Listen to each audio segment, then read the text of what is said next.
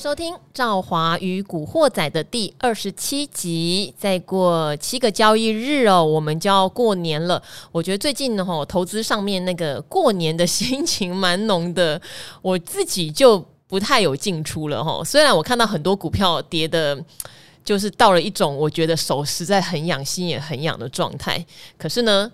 到底能不能减？其实我自己会怕，因为毕竟吼赵华是散户代表啦，所以我想我会怕。大部分的散户即使看到甜甜价也会怕，而且呢，根据我们的留言，我发现一个状况吼，非常谢谢大家哇！疯狂的留言哈，已经涌入喽！我有注意到，我 Podcast 的五星评价比一些蛮资深的频道都多，多很多份。为什么？他们把这边当成呃许愿池，然后我知道很多人个股哈都是留被套牢的问题，好被套牢的问题。所以我今天呢特别请到一位达人，他之前只有上理财达人秀，他没有来录过 Podcast。那我对他印象实在很深哦，他很希望我不要讲，但是我实在很想讲，因为他第一次来。录啊！他大概叫了我五次，祝华谁 谁呀？祝华，我很喜欢祝华，他很亲切漂亮，但是他在非凡电视台啊。哦，对，那另外一个也是亲切漂亮，但是有点恐怖的赵华，在东森财经台啊。好，是谁呢？自己自首呗。好。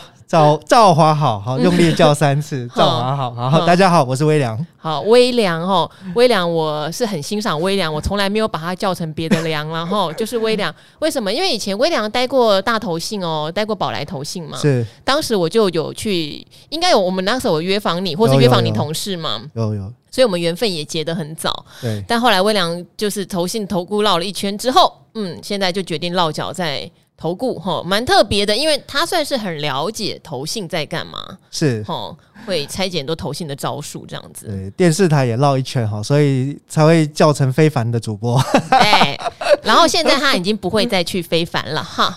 好，我们这边空中跟大家跟非凡喊话，微良不会回去喽。嗯，好，我们慢慢的用时间跟他培养感情齁。好，所以今天微良来有很多的重责大任，因为刚刚赵华有说哈。很谢谢大家把我们的赵华与古惑仔当许愿池了，但是这边赵华哈在节目开始前哈也是先提醒大家，因为我发现呢，呃有一些媒体哈很谢谢你们啦，财经的媒体他之前会去揭露我理财达人秀的内容哈，那因为达人秀电视上嘛公开放送，我觉得说哎没有关系截取内容，但是他也最近在截取赵华与古惑仔的内容，这边的话呃要请各位媒体各位记者朋友哈呃一定要写的详细啦，因为里面有很多是呃我个人的经验。经验哈，或是来宾个人的经验，他这个经验哈，常常有呃，我们会加加上很多的但书，因为每一个人持股的状况不一样哈，所以呢，请记者朋友如果要截取造华与古惑仔的话。尽量忠实呈现我们会提醒的警语哈，我们会提醒这样操作可能会有什么问题。当然，目前我看到的文章真的都还写得蛮蛮仔细的哈，没有说很偏颇、以偏概全啦。那也谢谢媒体的喜欢哦。然后再来就是因为几乎所有人到后来就都是来问个股，那这边的话，赵华提醒大家哈，问之前或是我们回答之前，你先想一下，当初你为什么买它？你是因为基本面的存股买它，还是因为你想要做那个技术面的波段操作买它？哈。还是你是因为筹码面哈，听说有主力进场、有投信进场而买它？因为你先厘清一下你买这档股票的原因哦，这样子我们解答的时候哈，你才知道你要应许哪一种门派去做处理啦哈。好，那第三个就是说，呃。有些问题哈适合特定人回答，例如说有些适合存股派的哈，我们会等到股鱼跟阿格丽啦，或 ETF 也是他们两个。但有些是技术派的，当然像威良或者是说像朱老师、像尤年老师都可以回答。那筹码面的当然小哥会回答。所以您留的问题，我们一定会尽可能全部都答到哈，全部都答到。甚至你问了不止一个问题，我们要拆成两个适合的人来回答。但是请您放心，我们一定会找到适合的人来回答哈。好，谢谢大家，先听了赵华讲了一大串。那我们今天哈事不宜迟哦，微良先稍微讲一下，嗯，因为只剩七个交易日了，对，最近哈大家的心情跟跟赵华是一样的，融资大减呐，是，即使看到甜甜价也不想买啊。好，不过听说就你的观察，过去封关日前一周其实是非常好的买点。对哦，其实，在股票市场里面哈，我。有一句话哦，就是顺市场趋势，反群众心理。哎呦，那这一点呢，算是常常砥砺我自己的格言啦，也所以也提出来跟大家分享哦。这个时间呢，大部分人呢，要么怕要么呢是懒，因为快要过年了嘛。没有啦，我又怕又懒。我讲真的，所以大家想放假了嘛？哦、嗯，所以其实有些股票呢，可能最好的买点就在这种又怕又懒的情绪里面呢，一不小心就错过了哈。那事实上，融资的减肥在历年的春节之前算是一个常态惯性，因为不难理解啦，主力要收资金，好，那所以呢，有一些股票大家怕，诶，有十几天的年假变数比较多，所以自然会想要获利减码。好，那主力一卖股票，股票一震荡，那散户的融资也会跟着卖，所以主力的融资跟散户的融资两股力量一起往下杀，就造成了股价回档。可是很多股票事实上呢，现在才年初，嗯，那一整年下来，你去展望未来，它的题材还在，对，而且还没有反应完毕嘛，对，很多其实更厉害的故事可能还在后面，陆续几个月才要端出来。那更何况你想哦，就原本主力会去买的股票，他当然也有研究过。哦，现在的主力也都看基本面。哦，所以其实这些个股来看，它未来，假如说，哎，过完整个农历年，发现呢，哎，其实好像呢，呃，不管是说疫情也控制了，哦，或者说呢，美股的部分也慢慢的回神了，那主力它资金其实早晚都还是要进场嘛，嗯，哦，所以如果与其呢早晚都要进场，不如呢一开始在封关前你就反市场、反群众，提早呢卡位便宜价。嗯，好，还有就是大家可能要先锁定啦，你比较熟悉的股票，然后，因为如果你一直换，你会对股性不熟悉。没错，为什么会这么说？我知道人性真的好难抵抗哦，因为我自己有锁定某些我个人很钟爱的股票哈。之前赵伟国仔常聊到哈，好，例如什么汉雷啊什么的哈，大家都听腻了。但重点在哦，每一次它大幅回档，哈，我一样怕；然后每一次回档完涨上去，我一样懊恼说。那个时候应该是买点，它从三四十一路到一百五以上的这段路程中，它有无数次有回档很深哈，然后我犹豫想说还会再跌吧哈，或者是说想说这时候应该停损吧，不应该进场吧，但后来事后回来看，它都还是一个买点才对。好好，所以我我理解大家的心情哈。嗯、现在你一定也是一样的感受，你手上的股票套牢中的时候，你会觉得好像不应该加码。但威廉讲了，大户比你聪明很多哈，他会知道现在杀到你怕，年后他会捡到他便宜的股票。对不对？对，那尤其我觉得，也许这个礼拜大家还不用那么急啦，哦，其实可以再多看几天。虽然今天反弹，哦，但是下个礼拜就是倒数封关的三天之内，对，那个时候我觉得真的就要很认真、很努力哦，因为通常封关前也许一到三天哦，对，那些特别有支撑、特别抗跌的股票，甚至就是逆势开始往上涨的股票，嗯，那通常那个就是专门买来过年的哦。那买来过年的，显然就是，呃，难道这些股票？它的公司营运就不怕所谓的十几天的变化吗？嗯、其实也都还是面临同样的变数存在。对，可是为什么大户敢买？因为就算有短期利空，我的长期的绩效，我的长期的营运的动能就是摆在那边的。嗯、所以这种股票简单来讲，就是它是可以有波段看好的空间。好，所以呢。这个礼拜我们还是可以又怕又懒，没关系。下个礼拜还有三个交易日，这三个交易日如果有些股票哈看到主力回笼或投信回笼，你就要留意了哦。没错，可能它就是在酝酿年后要来做一波。好，那我们现在就来回答问题哈。谢谢大家留言给我们，因为你的问题很可能就是别人的问题。我越来越觉得这件事情是对的哦，因为很多人会留同样的问题哦。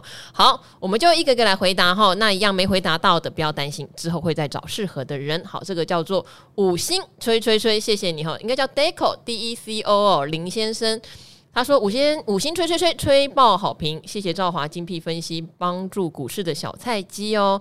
请问赵华今年对银建股的看法如何呢？感谢赵华，祝今年绩效大爆喷。银建股，我们其实当然就。有介绍了，真的是状况很好，而且现在抢房啊，是抢翻了哈。银建股微量的研究是什么呢？好，那简单了，如果先从消息面来看啊，嗯、我觉得对银建股来看，应该是好坏参半。好的部分是呢，台币升值强势。然后加上通膨的压力，那传统说到抗通膨的话，那银建股往往也是资金青睐的选择之一，因为可能买不起千万豪宅，但是可以买个呢十万的银建股来存，而且它的股息殖利率比你收房租的利率来得好啊。的确，对啊。那利空的部分当然就是因为呃，央行还是可能会进一步会有一些房市的管制措施哦。不过这个部分当然也已经就是多年来一直冲击银建股哦。那所以其实呃，我觉得银建股整体的类股来讲话，应该是中性偏多哦，因为就是他们有业绩跟支这个殖利率来做支撑，但是呢，呃，因为营建个股非常多，所以。我不晓得，就是投资朋友自己追踪或比较关心的是哪几家营建公司，因为这个其实好坏差很多。那重点就在于，其实营建股的呃透明度啊，或者说它股价的业绩表现，就来自于那么二零二二年啊，甚或二零二三年这一两年之内，它有哪些建案可以确定要入账的。那如果你确定它会入账哦，那自然。它后面就有业绩跟股息可以进一步取代，那我认为这个可能就要看个股的状况了。那如果大家没有那么熟悉，其实有一个很简单的法则啦，因为也有很多的大户跟高手专门在研研究银建股。银建股如果说今年或明年有业绩要入账，它的线型绝对不会是走空的，所以换句话说，它应该会是呈现月季。半年、年线这四条中长期均线，它会是多头排列。那反过来讲，如果是已经是空头排列，或跌到季线，或跌到年线之下的银建股，我觉得可能就要比较保留一些想法了。好，因为微良提到一个很重要的，就是今明两年哈，它有没有业绩入账啊？其实这可以查得到的哈，或是 Google 一下它有没有入账，你打它的股名后面写入账。或是写呃预售哈，其实都可以看到它有没有正在推销中的建案，真的差蛮多，有入账差很大了哈。那当然，去年的银建有遇到一个状况，就是建材涨很凶，所以有人卖 预售不见得赚大钱，这个可能也要了解哈。可是殖利率相对之下都蛮不错，包括连代销啦，嗯，好，连代销股都是殖利率看起来会相当的亮眼然后好，银建的部分，呃，因为古鱼啦，他有研究哈，过几天如果他有来的话，我们也会请他可能再深入。分析一下，好，另外一档哦，这也是非常多人问哦，就有这一位五星的做代表了哈，五星好评的，他叫做九 M 吧哈，一六八八八。他说：“美丽智慧兼具的赵华，好喜欢你，这真是好节目。希望找机会分析康普啊，正极材料电池是否还有发展性？套在最高点哦，最高点一百七十几哦，吼，也不知道该续报还是含泪砍了。这个因为电池三雄有一段时间哈，因为马斯克一句话啦，说他要大力的推展那个磷酸锂铁电池。对，好，即使我们的电池三雄都不是磷酸锂铁电池，但那一波都从哈，我记得康普美起码都是一百三左右涨到一百七。”以后都涨好多，那它如果被套在最高点的话，现在该怎么处理嘞？好，那我觉得呃，长期来讲倒不用那么悲观啦，因为虽然说特斯拉未来的主力车款哦，可能就是电池的材料会转向啊，刚刚赵华提到了磷酸锂铁，对，好，但是说实在的，即便是现在的三元材料哦，那像康普、美奇玛，他们目前也还是供不应求啊，对，所以像康普。包含美琪玛在二零二一年也都有扩产的动作，嗯，那这个就表示其实未来还是订单有把握，对，所以只是在于说他们呃，如果要用本益比的角度来看，但目前都还是相对比较高。那其实台股大概就在去年底到今年初这一段时间，算是有一个本益比下修的阵痛期。大部分高科技股只要本益比比较高的，就算成长性是相对不错，这个时候也都会变成是股价拉回的理由。嗯，好，所以我觉得，当然如果将来还有机会下一次的话啦，事实上你呃产业前景不错的公司，还是可以呃找一个所谓的上升趋势线哈，或者说简单一点就是月均线。当做你的停利或停损标准，那这样起码可以在第一个时间啊，不管是说停利啊，或者说把损失能够控制在一定的幅度之内哦，那就比较不会有现在跌到这个尴尬位置进退两难的问题。嗯，因为呃，如果康普那时候追追在最高点的话。我我个人啊，嗯、我个人应该会下来的时候会停损，嗯，因为康普呃，它呃，电池三雄比较不是赵华存股的标的。为什么这么说哈？好，有人会说，哎、欸，那为什么第三代半导体你要减？哦，我我我会选择的会是它在这个地方的它的怎么说？它已经切近这个市场的比重是非常高的。哈，虽然第三代半导体可能整个市场的份额还没有大幅起来，可像康康普的话，它做的电池并。不见得说是大量的运用在特斯拉里面，哈、嗯，就是等于是它有点像是擦边球，所以我自己会比较知道说，当马斯克说出一句话，他往上喷，那我去追他，其实我追的是话题趋势，嗯、好，那这个趋势冷掉，我不确定它会回档到哪里的话，我比较容会把它做停损，而不是存股。我个人的看法是这样子，但是并不代表电动车长线不好。那当然，如果你愿意放五年、十年，那也许。会大赚也是有可能的。好，这是我个人的想法。那我现在先呃来回答一个哈，今天我觉得应该是很有话题性的，就是台积电。嗯台积电，我们去年不管什么时候讲哦，收视率都会掉下来，因为它不动嘛哦，啊啊、然后常常突破完后又回去，突破完又回去，所以让人家很失望。嗯、那当然，今天它棒了，它今天六八八，嗯，它终于挑战了历史新高成功，好，然后呢也成功的让那个六七九的大学长哦 退伍了，下岗了哦，下岗了。今天六八八好，所以大家对它燃起了希望哈，但又像你讲的，又怕又懒。哦，好像长得也没有那么快哈，但是又会怕会不会套牢一整年。好，这个小麦麦你很厉害哦，有一个叫做小麦麦红哈，他提醒我，其实原来 Podcast 可以重复评五星，重复问问题，他很聪明哦，他已经问呆第三次了，对不对？小麦麦，他说先恭喜所有台积电的小股东哈，超猛的法说会后不知道会喷到哪儿去。想请问之后适合买进台积电的合理价会是多少？哇，我懂你的心情哈，因为很多人可能上周五看到 ADR 大涨，台积电不涨，通通都把它卖掉了，这是有可能的，或者是看到快创新高了又不敢买了哈，所以现在手上都没有。好，他说第一点，去年只要遇到大盘疫情修正急跌哈，哦，小麦麦会补零股，所以它的成本还蛮低的哦。然后他说，但是现在可能想加码。第二点个说法是，是不是六百元以下哈都是买点哈？好，那刚好有一个人是透过脸书哈传讯息到理财达人秀，你看我们真的是全方位都不漏接。他说：“赵华你好，我是古惑仔的粉丝，每次都利用通勤时间听贵节目哈。两个孩子的爸爸哈，那其中有一个问题也是台积电。他说我是长期存零股，那你跟小麦麦一样哦，存了六年哎。”六年前开始存，均价可能可能也是两百两百多三百吧，有可能，嘿，不会太高哈。他说期待在六年后能够破千，我小孩的大学学费就有着落，这有机会吗？我的想法会不会不切实际？其实简单讲，就是台积电现在很多人喊千元，是好，我俩觉得合不合理？然后那第二个是美股，美股我们在找别人来回答了，我们先来回答台积电的问题。好。关于台积电呢，我喜欢直球对决啦。好，好，就是向来在媒体上我也不避讳，我觉得我非常认同外资给的四位数目标价。好，破千。对，嗯、那这个不是一厢情愿乱喊哦，其实很简单哦。台积电是世界第一的晶圆代工厂，那当然走向先进制程之后，它的竞争优势跟其他对手来说是逐渐拉开，而不是缩小。是那。其实合理的本益比，我觉得三十倍绝对不过分。对，那反而我认为它的一个下档就是，呃，支撑的本益比大概是在二十五倍。所以这是我给予台积电目标价或者说评价区间的想法，就二十五到三十倍。那大家其实 Google 一下就知道哈，其实今年台积电一月这个法说会开完以后，不管内资外资，大概普遍的最新共识就是今年 EPS 是上看三十块。对对，所以我认为就是往三十块嘛，大家算二十五到三十倍本一笔去走，哦，所以你说，诶，这个现在它已经创历史新高，那合理价在哪？坦白说，坦白说，我觉得现在你所看到的价钱都是合理价，都不会贵。嗯、是，那如如果说想要买。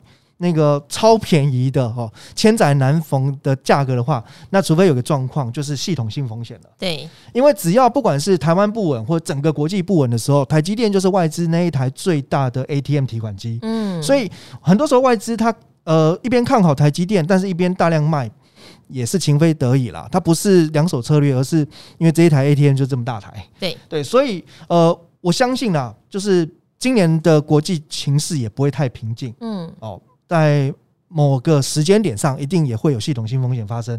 那个时候，外资它仍然会无情的去砍杀台积电。嗯，那你可以利用那个时候去捡便宜。嗯，哦，但是现阶段来看，因为呃，至少短期趋势上就是往上。对，所以我觉得怎么买最好呢？其实就是定期定额，或者说你就嗯，就算是单笔，你也可以把它拆成零股，少量多笔。这个方式，先建立持股，先求有哦，不用想说我一定要买在那个最便宜的价钱，因为很可能你等不到那个价钱。比方说刚刚提到，哎，是不是六百元以下都是买点？当然是五百元以下更便宜啊。但是问题就在于六百，我认为要再出现几率很低，那等于是二十倍以下本一比。嗯，哦，那五百块那几乎就是台股可能。大空头来了吧？哦，所以我，我我想这个价位，我我觉得只要你不是说我一次重压一次买满，嗯，我觉得是直接可以先建立一些部位。嗯，好，我俩讲个事情很重要哈，定定期定额，可能大家觉得哎呀听烂了，可是赵华必须告诉大家哈，最最值得做的一件事就是，不管现在台积电是多少钱，麻烦你先定第一笔哈。嗯、有第一笔，你就会有标准了哈。为什么？你假设你就定在六八八好了哈，嗯、明天到六九八，你会有点开心。好，明天到六七八，你就考虑说再下去，你可以来定第二笔。反正你买的是零股嘛，哈。对，对，就是说你没有这个第一笔，你没有标准，你没有办法往下做。哦，那你有标准了，其实你就会做的很开心。好，我也有买过台积电零股，而且我很胆子小。人家说一次买个一百股嘛，六万块，我不是，我是五十股。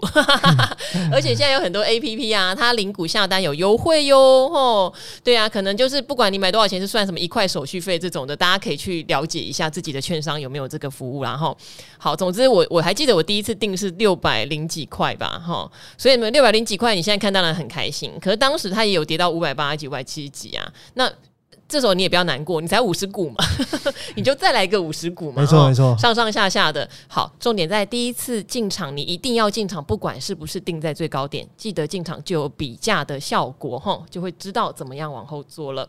好，然后再来的话呢？好，飞鸿好不好？有人在问飞鸿，飞鸿的话，前一阵子不是说台泥入股吗？对哦，那时候还涨哦，但最近一样跟着中小型股啪啪一路跌哦。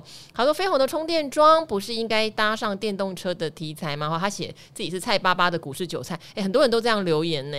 哦，那如果我们今天是韭菜钱不多，我们真的要珍惜自己的钱哈。好，他就只是问了一个很简单的哈，为何最近一直跌？好，其实呃这。个股的因素比较少，那我觉得主要还是在于，就这一段时间，中小型个股融资多的，或者说本益比高的，其实修正压力都普遍存在。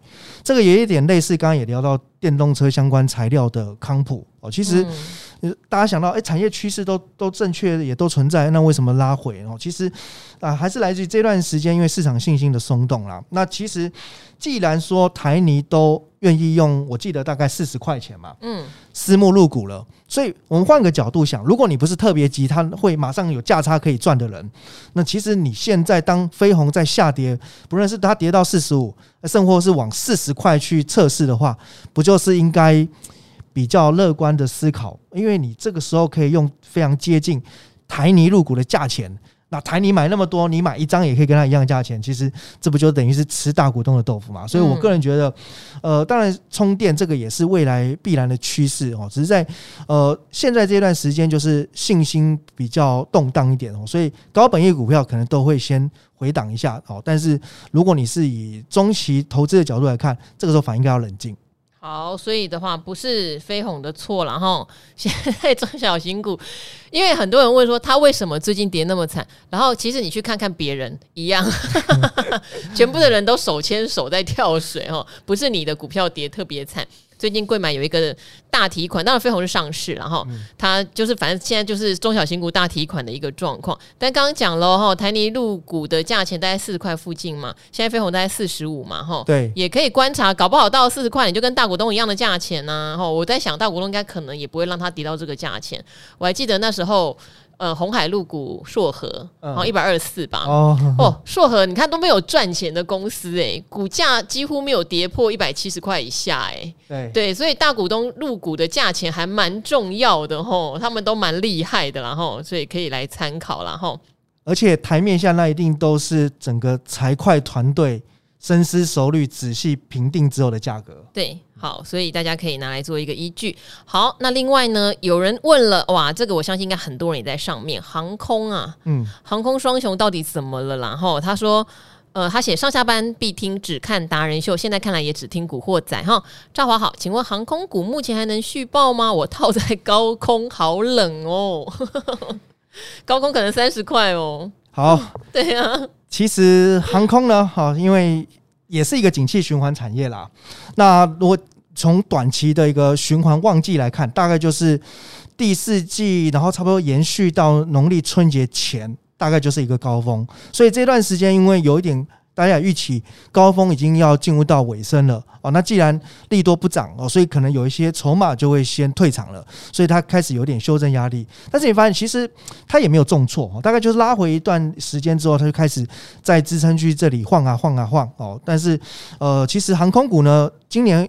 在整体的货运需求上还是很强，所以呃，今年全年度来说的话，普遍预估大概 EPS 都是在三块钱以上，所以这个亮眼的成绩单哦，我觉得后面其实就要等财报如果出来的时候，就有可能会再让股价再攻一段哦。但在目前来看的话，可能就稍微要观察一下，呃，最近在整理盘的时候，融资是增或减，这个比较重要。因为如果它整理时期融资也能够持续的减肥的话，我觉得后面那个。再往上攻击的爆发力就会相对更强一点。那反之，如果融资一直在增加，逢低一直在承接摊平的话，那我觉得这个不排除哦，震荡会再拉长一点，甚至是再刻意去杀破支撑，再走一个小 V 转。好哦，因为他们现在两家哈，长荣航跟华航季线都上来了哈，这很厉害耶！本来乖离超大的，现在季线上来了，均线要纠结了耶！哇，不得了哦，真的哎，大家可以去打开，如果你是现行派的啦，然后打开看一下，嗯、他们现在实在是很厉害，就是。你看，给微良看一下哈，守在季线上哈，季线上来靠拢了哈，四线要纠结了。对，好，所以技术线型来看，事实上可能是一个等待的时间点，不急着这时候乱砍了哈。对对，这时候乱砍 可能就会卖在相对低点，对，可能就有点可惜了哈。好不容易这个乖离通通都收敛了，对，那像。兆华如果看航空股，其实我是看基本面。我那时候并不是因为它的现行哈，觉得它看好。我真的也是觉得说，哎、欸，去年是航空股最好的一年哈。今年如果货运价，因为航空股的运价才刚开始去跟货柜做一个比价，然后往上拉嘛，这个事情才刚开始没有很久哦。所以我还是看好说明年的空运的状况，应该说今年虎年哈，虎年的空运状况，我觉得还是很好。所以就基本面上面，我我我自己愿意再等等它。而且基本面上面也还没有真正到利多出境啦，大家都在等待那个所谓边境开放啦。那我是觉得，如果真正开放客运的时候，才会是所谓利多出境，因为他们的获利就要回到常态。那常态其实就是少少的 EPS。对呀，你知道威良跟我看法是一样的哈，搞不好。这样讲不是很好，就是 就是 Omicron，Omicron、嗯、Omicron 现在在台湾看起来疫情看起来呃人数很多，对，可是嗯，先不要这样讲好了，嗯、就是至少没有像去年动不动看到有人什么一些什么对啊，什么送进加护病房，加护病房爆炸了，然后倒在路边，目前没有看到了。然后 这个疫情蔓延对货运价格绝对是是正向，反而有利。嘿，反而如果今天大家说啊，好了，都流感化喽，好了，那就都没有差了，各国都决定自主免疫了，那就。开放的时候，搞不好航空双雄的获利就会反而不行了。没错，这个我觉得大家反而要思考。我现在就是觉得还不会不行，所以就基本面来看，赵华本人个人好不好？个人的看法是，我会再报一段时间看看然后。好，最后我们来讲一下哈，有一个可能没办法细讲哈，但是是一个观念的问题哦。呃，我们不见得对个股很了解，可是，一样刚刚一开场有讲，你是为什么买它，可能很重要哈。这边有一个叫做兆华好棒救救韭菜，它叫 Elsa AA 哈，它是呃用波浪理论来买股票哈。谢谢兆华专业又优秀的讲解，很喜欢你的声音。第一次留言就献给你了，谢谢你哦。韭菜，我最近听了朋友括号波浪理论的推荐哦，买了好几档哦，其实都是之前非常热门的，像九旗这 MCU 的股票哦，买在一六二，真的相对蛮高的哦。然后呢，尼克森三三一七的 MOSFET，然后三四三八类比科，这个是类比 IC 哈。六二三七的华讯音讯 IC，它是买在一百二，请问这几档是要反弹跑，还是可以等等看，可以救救韭菜吗？好，因为波浪理论的话，相对它就是技术线型进场喽。以技术线型进场，这几档的线型，说实话都都跌得蛮深的吧？没错，哦，应该只有类比科是不是还可以啊？因为不好意思，赵华曾经有看不爽类比科。我觉得它涨太高了，那时候涨到一百一十九吧。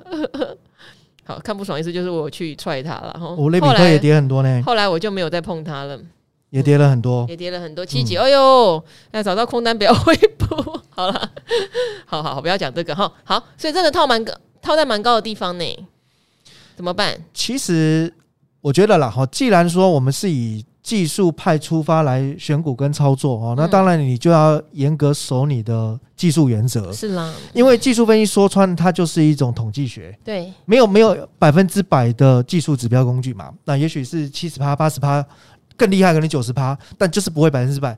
所以说，呃，你必须要每一次都严守买点。那同样的道理啊，买讯你如果遵照了，那卖出讯号如果出现的时候，绝对不能视而不见啊。那包含说波浪理论啊，其实这个一二三四五上升坡，那这个 A B C 出现的时候也要记得跑啊。所以简单来看啊，我觉得这些股票当然目前来说都是比较偏弱势的啊。当然跌深的股票大家也知道有可能反弹哦，但是我觉得倒不如去想想哦，过年前这一段时间，因为很多中小型股都拉回了。那既然如此，不如以跌换跌，就是我手上的股票也跌啊，但是盘面当中也有一些股票也跌，但是比起来呢，走空的股票的下跌跟那些多头涨多拉回修正的，其实日后还是多头的股票比较会涨，所以我会建议就是说，把这些呃持股呢，可以在近期来讲的话，也许做部分减码，然后抽出资金转往呢更强势的标的，那将来可能在资金的效率上会有更大的帮助。好，所以呃，其实简单来说，就是如果是根据波浪理论，它看起来状况不大好啦。当然，你也可以去问一下当初呃推荐给你的朋友，他的波浪怎么看？因为波浪吼有点艺术。我们在那个朱老师的教学哈，嗯、那个标股在线等也有讲过波浪理论。朱老师说那真的非常难，因为你看的 A、B、C 波有你自己的 range，跟你习惯的它的日期的那个周期。对，然后又有大坡，里面又有小的 A、B、C 坡，它真的不太简单哈。所以我们只是用最简单的呃技术线型来看的话，这些破线的股票确实状况不太好啦。对，好，那当然你讲的这些股票里面有一些可能它会有一定的基本面支撑，只是你买的比较高，你买的比较高。嗯、如果说是买在比较低的话，可能还可以考虑说有殖利率的因素或者是存股的因素在内哈。所以比较追高又是看现行的话，会建议先停损了哈。好，那我们今天回答的好像差不多，你要再加赠一个吗？因为很多人刚好在问石英元件。好 好，石英元件我也有经验哈，因为很多人他说。呃，美丽的赵华选我选我，帅气达达，吼好达达选你了哈，优质节目一定五星推。想问一下赵华，石英元件的产业筹码跟前景到底如何哦？筹码我们可能之后小哥来再问他一下。他说为什么像龙头的经济利多一直发，可是呢借券的卖超一直增加，大户在狂卖，股票像死鱼，不明白吼。哦我跟你讲哦，经济真的像死鱼，有时候真的就股性吼。我也买过经济，后来我就再也不碰它。然后后来艾德恩说：“哎、我跟你讲，经济有利多。”我说：“不用再跟我讲经济，我就是没兴趣。”好，个人经验，个人经验哈哈。然后还有人也是写吼哇哇哇，他是跑来我们的理财达人秀留言，希望 Podcast 能够分析石英元件产业哈。加高我在高点买的能不能续报？吼，先谢谢美丽的赵华跟用心的制作团队，石英元件。那个微良怎么看呢？好，那、呃、我我说一个观念，不知道听众会不会骂我了哈。但是我觉得有时候其实，与其不断的探索说为什么哈，不如想想我该做什么。嗯，其实刚刚这个投资朋友已经提到哈，这个经济，嗯啊，借券增加，大户一直卖，其实他已经知道股票。走势不如预期的理由嘞？哎，真的耶！你已经把筹码我都还没注意，我只是人家跟我讲，我就说哦，股性很烂，我不要。其实他他已经分析了，对不对？好，但但是这个时候，与其与其去想说，哎，为什么大户要卖？为什么借券增加？但股价已经告诉你答案，就我应该做什么？我应该要减码，或者我应该要换股了，可能会更好。哦，所以我觉得利多题材本来就是可以被包装的。嗯，那当然我我不确定，呃，提问。石英元件的投资朋友平常研究的习惯，然后，但有的时候千万不要说只看标题。那我特别有去看一下哈，事实上经济绝对是一个绩优生。对呀、啊，去年赚超过一个股本，现在股价才一百零二。可是我们 我们讲股价的动能表现，往往是来自于你必须从考四十分进步到六十分，再进步到八十分，那个过程其实股价会比较嗨呀。但但如果你是诶每次都考九十分，嗯，我现在也没有兴奋感啊，甚至呢。从九十八分变到九十分，哦，这时候可能股价要被修理了。所以其实如果进一步去看经济的二零二一年营收最高点是在四月份，嗯，所以其实它已经有。超过半年以上时间，营收都没有再创新高了。那如果就这个业绩的表现来看，哦，这个就是我们讲动能。如你的动能如果从高峰再减弱的话，事实上对股价它是会有一定压抑的作用。那如果再配合刚刚所提到的筹码因素，那还有一个观点哦，就是既然我们讲到石英元件这个产业，我想投资朋友也要知道说，任何一个产业哦。指标股或龙头是谁？那我们台湾的老大就是经经济。对，那如果经济不涨哦，其实二线产业比较不容易呢，甩开大哥自己往上。嗯，哦，这第二加高的部分也会有压力。对，这是第二个重点。好，第三个呢，我们如果更好，就有国际观哦，像刚才讲到加高，加高有个大股东叫日本大真空，对，结果你如果去看一下日本大中空、大真空也是石英元件的大厂，过去一季股价跌了六十三 percent，这不是小小的回档哦，这是重挫。它好像有一个利空啊，而且那时候还提到搞不好会转单，我找一下。对，所以我说，哎，所谓的产业有时候呢，可能是。一些形容词包装哦，让他觉得诶，石英元件应用在 WiFi，应用在五 G 哦，石英元件供不应求，石英元件涨价哦。其实这个在股票大多头涨的时候，很多产业都会有类似这种比较爆炸性的利多哦，耸动的字眼出现。但实际上，第一个你还是要回去看它的业绩的动能有没有越来越强。那第二个就是看龙头表现。那第三个，你可以从整个国际的角度去看这些特定的族群是不是真的。大家都走出了这个主流的格局，还是说其实已经悄然回档？对，因为呃，石英元件哈，我确实觉得好，他们很委屈，我只能这样讲。去年经济就赚十十一二块钱的公司，现在才一百零二哈，所以你问我，嗯，但是是个人哦，个人的想法哦，经济跌破一百块，我会有兴趣的啦。我会有兴趣，因为它就是常年的好公司啊，哈、嗯。那当然，有时候产业族群性的问题，就像刚刚魏良讲的，可能。可能反而它的营收高峰在四月就过了，四月就过了，那这个市场很现实嘛。他现在要找的是今明年哈，甚至是到年底一路什么创高的这种公司一拖拉库啊，是哪轮得到石英元件？对，所以就会变成反而是说它很便宜，可是它没有动能，人家不喜欢。但如果你是纯股的呢？哦，我觉得要是是股鱼来，他可能就会开始考虑这样的公司哦，因为他如果今年赚，去年赚十一块。就算配五块好了，现在股价一百块，是。它就是五趴值利率，哎，对，截然不同的一个角度哈，哦啊、因为就是说价值型跟成长型嘛，那成长型其实会更追求就资金的效率，那有时候这个效率性是来自于市场多数的资金或聪明的钱，他认同的方向。嗯、那价值股其实不一定，你价值股不用太在意别人怎么想，嗯，是这个股票是不是第一个它是优秀的企业，第二个它有没有跌到我心目中，呃。我觉得理想或便宜价位，第三个是它的风险我们能控制，嗯，所以我觉得这个是呃，投资朋友也可以去想想自己在操作的时候，你是想赚短线价差价差，还是你是想要做一个长期的价值投资？好，当当然做价值投资的人哈，我这边正好也要提醒，因为我自己有在看产业嘛，呃，很多公司在去年的呃整个获利哈是提升可能两倍三倍。就算是像经济这样的公司也一样，它过去可能赚四五块，嗯、去年一下变成赚十一二块，所以我们还是要提防一件事情，就是整个产业它会不会一直像去年、今年因为疫情的关系出现一个比较不平衡的成长状态？如果它回归一个正常的成长状态，也许它过去的常态是赚四块五块，或者好一点就赚六块七块。我觉得这个也会是在今年虎年选科技股啊一个很重要的看点哦吼。所以如果它今天十一元件没有一个更新的运用，是固守在原本的范围，只是原本范围的。量放大，那可能这也是市场对它评价比较担心的原因。但有一些公司，例如说它是切到车用啊，还真的是进入 Tesla 供应链大放量啦，吼，这种的就市场评价又会不一样。我觉得这个是今年虎年选科技股要留意的，科技股会不会回到原本的轨道上？嗯，我搞不好有一半的科技股会哦。非常非常认同，而且非常非常好的观点。好，现在就谢谢一直叫我，我叫什么？好，今天又一口气解答很多问题，但是我们有看到哈，在那个上面还有好多人问问题还没有回答到，没有关系哦，我们每天日更，所以我每天都会想办法来回答大家问题。今天很谢谢微良第一次来上我们的《赵华与古惑仔》，希望微良以后能够常常来，好吗？好的，没有问题，谢谢大家。好，那我们今天就跟微良一起跟我们的听众说拜拜喽，拜拜。拜拜。